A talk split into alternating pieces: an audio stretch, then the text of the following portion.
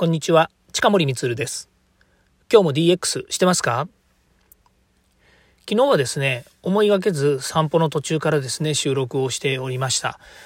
えー、改めて聞いてみるとですね、もうハーハー言ってるっていうですね、まあ、非常に運動不足っていうのはもう如実に現れてますね。今年はですね、やっぱり健康第一で行こうというふうに決めておりますので、え、もう少しですね、えー、運動しようかなというふうに思っています。やっぱりですね、あの、まあ、年々追うごとにですね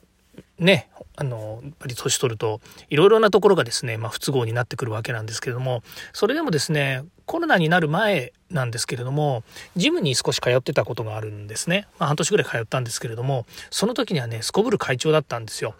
でやっぱりジムっていいですよね。あの、えー、いろんな機会があります。まあ正式名称はねいろいろ言えませんあの今ここでね出てこないんですけれども、まあ、ベンチチェストベンチプレスとかあとは、ま胸鍛える背中鍛える足鍛える腹筋鍛えるから何でしょうロードランナーみたいなやつでこう走るとかねいろんなこう機材が揃ってるわけですよね。ですからそこを全部ですねこうちょっとずつ例えば3分とか5分とかあの自分のペースでやることによって、まあ、結局いろんなものをこう繰り返すと1時間ぐらいあの、そこにいるんですよね。で、それがやっぱり気持ちよくて、週にそうですね、多いと3回ぐらい、まあ、少ないと1回ぐらいしか行かなかったんですけども、妻と一緒にですね、行きました。まあ、非常に良かったんですよね。ただまあ、いろいろ、えっ、ー、と、事情がね、変わったり、会社の仕事が忙しくなったりってなると、どうしてもやっぱりこう、おろそかになっちゃうというかですね、その、やっぱり相手に合わせなきゃいけない相手というのは、市民、あの、市民のための、あの、スポーツセンターなんですよね。なので、えー、すごく行きやすい環境にはあるんですけれども夜中までやってるわけではないんですよね、ま、夕方どのくらいでしょうね。8時かそのぐらいか9時ぐらいまでかなやってたのかな当時。行けないんですよ。もう時間なくて。でしょうがないんで、まあ、行ける時に、えー、タイミング合わせていくっていうような感じだったんですけどそれからねコロナが来ちゃったので行けなくなっちゃいまして。でまた運動不足に陥ると。ね、出ないし会社もねあのテレワークとか在宅になって行くことも少なくなっちゃったっていうのもあってですね。うんどうにかしなきゃなというふうに思っています。健康第一なのでですね。皆さんもですねやっぱり健康に健康管理気をつけてですねいただければと思います。特にですねあの外に出なくなったっていう人も結構いらっしゃるというふうには聞いているので、まあ、そういう意味でですね、えー、運動不足体力ね回復というかですねまあ無駄なことしなくていいって言えばいいんですけどねまあ、でもやっぱりあの体が資本なので皆さん気をつけてください。はい。ということでですね、今日はどんなお話かっていうとですね、今日のテーマなんですけども、えー、デジタル化はですね、どんな業種でもできますよと。で、トランスフォーメーションは後からでも OK っていう話をしたいと思います。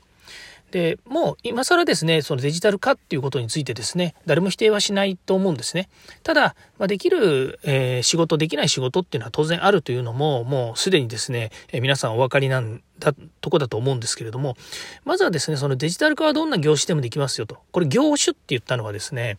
えっ、ー、と、例えばの話、えっ、と、できない仕事っていうのはあるんですよね。まあ、職種と言った方がいいですよね。なかなかしにくいと。デジタル化しにくい。まあ、デジタルできるものっていうのはね、あの、いろんなとこで、まあ、できます。例えばスマホでもデジタル化っていうことはできますし、タブレットもできますし、それから歩きながらだってデジタル化することはできますし、あとはですね、危険な仕事をしているところでもデジタルを活用することによって、つまり自分が能動的にデジタルっていうものにを扱わなくても、例えばの話、えー、体にそのウェアラブルの、えー、例えば装置がついてるとかですねセンサーがついてるっていうことってあると思うんですよね。で一つ事例を挙げると、えー、不動産とかですね建築の中でこのデジタル化をするって言った時にですねそのセンサーとかデバイスこういったものがですねだんだん進化してきてですね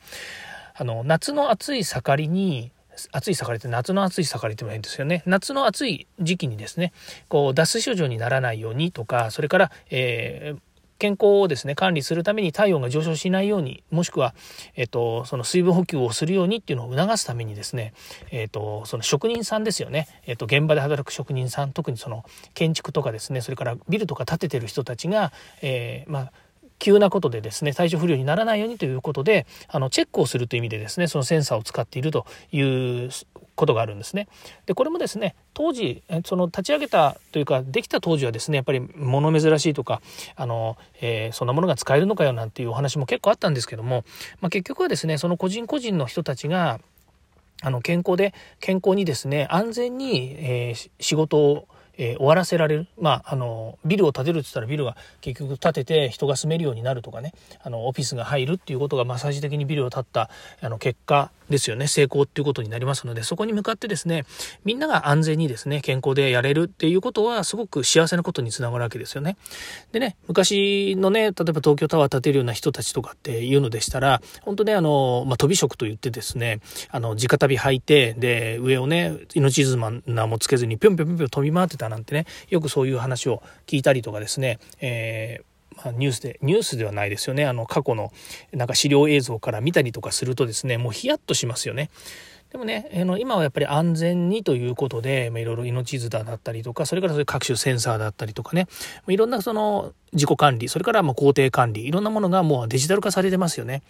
で、まあ、あるその工程管理のソフトですと、その職人さんのためのね、そのいわゆる現場の工事のための、えっ、ー、と、に特化したですね、現場工事に特化した、えー、そういった、なんでしょうね、あの、ウェブツールっていうんですかね、SARS と言われてるアプリケーションが、えー、もうできていてですね、それで現場監督、工事、工事の現場監督ですとか、それから発注主ですとかね、それから受注主ですとか、まあ、そういった人たちがですね、まあ、一元管理で見れるような、まあ、一元管理つってもねあの管理者によってですね見れること見れないことっていうのは当然あるわけなんですけどもそういうふうにですねみんなでやっぱり監視監視というか監視って言ってるのはあの、えー、しっかりとした、えー、工事ができているかどうか納期通りにできているかとかですねから遅れがあったとしてもリカバリーできるような無理のない、え、工事の仕方ができるのかとかですねそんなことをですね皆さんで管理しながらっていうのでアプリケーションもできていますよね。で、今、えっ、と、不動産のこととか、それから建築のこともお話ししましたように、そういうふうにですね、あの、必ずしも現場にいるその個人個人がですね、DX、もしくはデジタル化するためにですね、自分で自ら導入するっていう必要はないわけですね。それは、えー、業種によっては、例えばマネージャーの方ですとか会社が考えて、えー、皆さんにそういった、えー、まあ、いわゆる組織づくりとかですね体制づくりをしていくっていうことが大切になってくるわけですね。そのために必要な技術テクノロジーとかですねそれからサービスこういったものはですね世の中にいろいろんなものがありますので、それを組み合わせて、えー、やったりとかですね、それからまた業界によっては、専門、専門特化したですね、サービスが作り上げられていくということがあります。で、それをですね、あの、食わず嫌い、使わないでですね、いや、そんなもん使えるわけねえよとかつってですね、やっぱり、えー、マネージャーとかですね、それから経営者が、あの、えー、遠くに置いちゃうとですね、やっぱり何か問題が起こった時にですね、やはりあれを使えばよかったじゃないかとかですね、あの、こんなのがあったりとかっていう風になりますので、まあ、事故っていうのはですね、後になって重たいことに気づくということがありますので、やはりその、えー、使えるものはどんどん使えと。いうことなんですよね。で、何々テックとか、何々、まあ、DX もそうなんですけどね、例えば、えー、建築 DX とか不動産 DX なんていうふうに言いながらですね、みんなが注目している時に、いろんな技術、まあ、今回 DX っていうのはデジタルっていうの、デジタルを利活用するっていうことで始まっているものなので、そういうデジタルがですね、まあ、皆さんの身近なところでですね、問題解決の一つの手段になるっていうのが、まあ、一番いいことなので、まあ、それができるようにですね、えーまあ、いろんなキャッチアップしていくっていうことは当然大切なんですよね。で、今言ったのはデジタル化の流れですね。DX ではなくデジタル化。で、生産性の向上ですとか、それから今言った安心、安全というものをですね、回避するため、それはもう一概に言えばですね、デジタルを活用することによって、みんなが幸せになれるっていうことにもつながるわけですよね。で、今度、トランスフォーメーションっていうのは、その、今ある、例えばの話、えー、えっと、今受注受発注しているような仕組みの話ですとかもっと言うと 3D プリンターを使って家建てちゃおうぜみたいな話の同じと同義と同義語のようにですねもう今までのうんそうですね。ビジネスモデルだったりとかそれから、えー、みんなが関わるスキームだったりとかっていうものをですねガラリと変えた新しい取り組み、まあ、それがですねあの、えーと、コストが思いっきりかかったりとか無駄がいっぱい出たりとかっていうとなかなか問題になるかもしれませんけれども環境に優しいですとか人に優しいですとかから未来のためになるとかですね、まあ、そういった形でですね変革をしていくっていうことはあの当然大切なことだと思うんですよね。まあ、それをですね、えー、トランスフォーメーションというのであればですねそこまでに行き着くまでにですよ。それをやるためにやっぱりデジタル化って欠かせないんですよね。まあ、先ほど冒頭言いましたけどももうデジタル化の恩恵とかですねデジタルを活用することに誰もあの意義は意義違う、えー、それがそれは正しくないとかいいとかっていう話のね、まあ、そんなこといちいち議論はしないですよね。デジタルを導入することによって効率的になるとか生産性向上になるっていうのはもうこれはそういうことあるだろうと。で社会がいい方向に向かうためにデジタルも活用できるっていうものもいっぱい事例もあるし導入もして、えー、そうなってる業種や分野もあるので、ま、それはもういちいち否,、えーと、否定することはないということなんですよね。だけどトランスフォームする、ね、変革するっていうことに関してはもうそれは1社だけではできないことかもしれない。業界を通じてというかね業種だけじゃなくて業界を通じてとかそれからもっと言うとね誰もやんないんだけど自分だけはとにかく変わるんだって言ってあの独自にやる人もいるかもしれないですよね。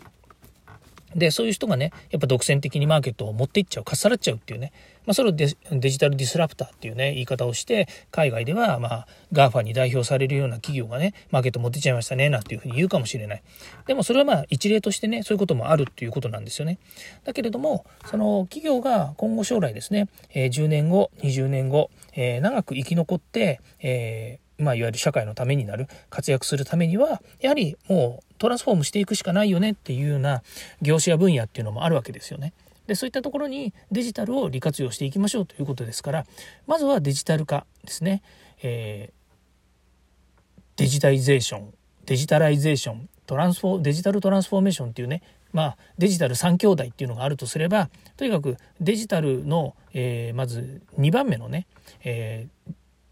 デジタイゼーションデジタライゼーションのデジタライゼーションあたりにですねやっぱり駒を進めていくっていうことが大切ですね。そこでそれがねだからあのデジタイゼーションがねアナログからデジタルにをまあ、アナログをねデジタルにするっていうようなところで、えー、デジタライゼーションになるとデジタルを利活用して、えー、もっと効率よくしましょうっていうのがデジタライゼーションっていうふうに一般的には言われてるんですけどもそこのねあの